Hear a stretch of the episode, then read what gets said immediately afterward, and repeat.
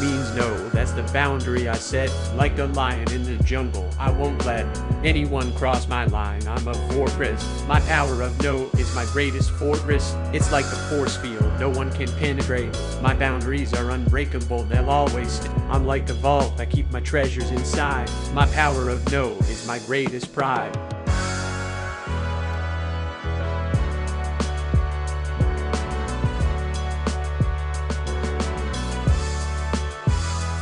Episode 5 Are you sick and tired of being sick and tired? Hey guys, back again. I hope you're doing great and enjoyed your 4th of July time off. As I previously promised, we will dive into the depths of mindset. What is mindset? Mindsets are beliefs beliefs about yourself, and your most basic qualities. I was trying not to sound clinical and dry, so here we go. Like any story, we must start at the beginning, or at least the initial causation.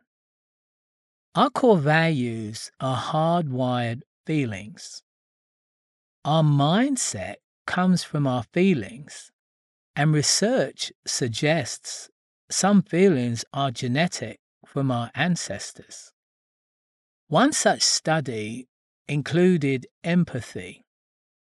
Fifteen years ago, a team of scientists at the University of Cambridge developed the empathy quotient, EQ, a brief self report measure of empathy. The EQ measures both parts of empathy Empathy has two parts the ability to recognize another person's thoughts and feelings, and the ability to respond appropriately to someone else's thoughts and feelings. The first is called cognitive empathy, and the second is affective empathy. So you can see if someone doesn't care about others' feelings, or don't know how to respond to others' feelings, this can cause an undesirable mindset. And depending on how much interaction they have with others, the effects can be horrible.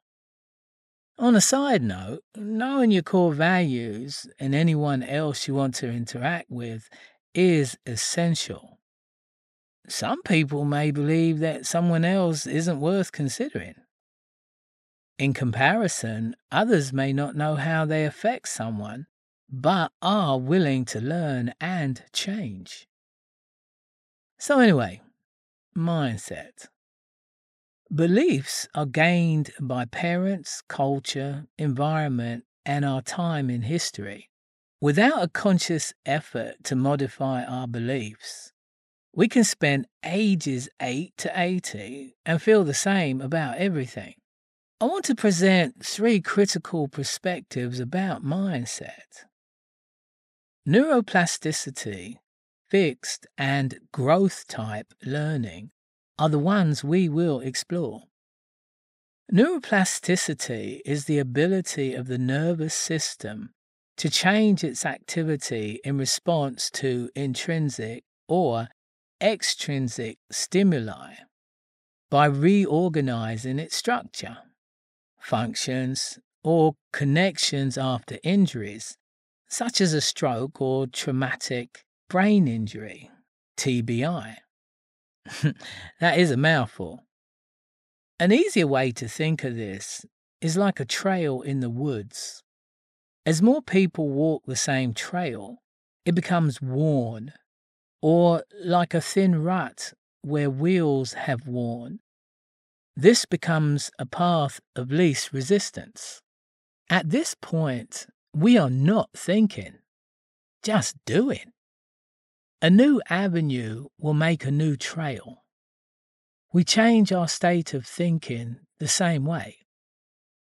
Some of the ways you could promote neuroplasticity include take new routes, Every new experience can enhance your brain's ability to change. Move. A 2018 literal review showed that physical exercise can promote neuroplasticity. Meditation, learn a new skill, rest. Carol Dweck has conducted numerous studies on mindset.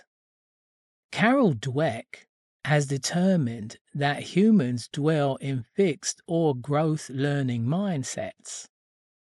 The fixed learning mindset is like someone who learns Spanish to get a grade. Once they get the grade, that is it for Spanish. The growth learning model is someone that learns Spanish, travels to Spain, talks to every Spanish speaking person they can, opens a store in Spain, and marries a Spanish woman, and so on and so forth. The fixed learner believes they are limited, while the growth learner believes they can learn something new as long as they are mentally able. The latter pursues mastery, but also understands that mastery is not a destination, but a lifelong journey. I've included a lot of information. All of this will tie into the power of no as we combine all the tools. A master builder will use many tools to create their masterpiece. You can see why no one can say, I will act or do differently and have an immediate change. And in this, you can see why we cannot simply tell somebody to change either. Everything about our lives is an interwoven tapestry of actions. It doesn't matter if we move consciously with purpose or stumble on autopilot. The actions still occur. The power of no is indispensable. It doesn't matter if you know what is good or bad for you. If you can't say no to the bad, and say yes to the good. With all this mindset thing going on, it can be confusing or overwhelming. But it's not because an accurate core value evaluation and analysis gives us easy access. If it's okay with you, this is why my life coaching approach achieves remarkable results as long as there is commitment and acceptance of the process. You are correct if you believe you will succeed or don't believe you will. Anyway, back to mindset. I'm not saying you cannot make it through life on autopilot, but I am reminded that a broken clock is correct twice a day. However, you would not want to set your schedule to that clock. I don't know about you, but I saw a bunch of reasons to get off of autopilot. And my life changed in every detail as I got better and better at not using autopilot. When you understand the principles of mindset in yourself, you will see it in others because we're all human. Communication on your job and with family and friends will be fulfilling and objective. You will understand why you should interact with some people while avoiding others.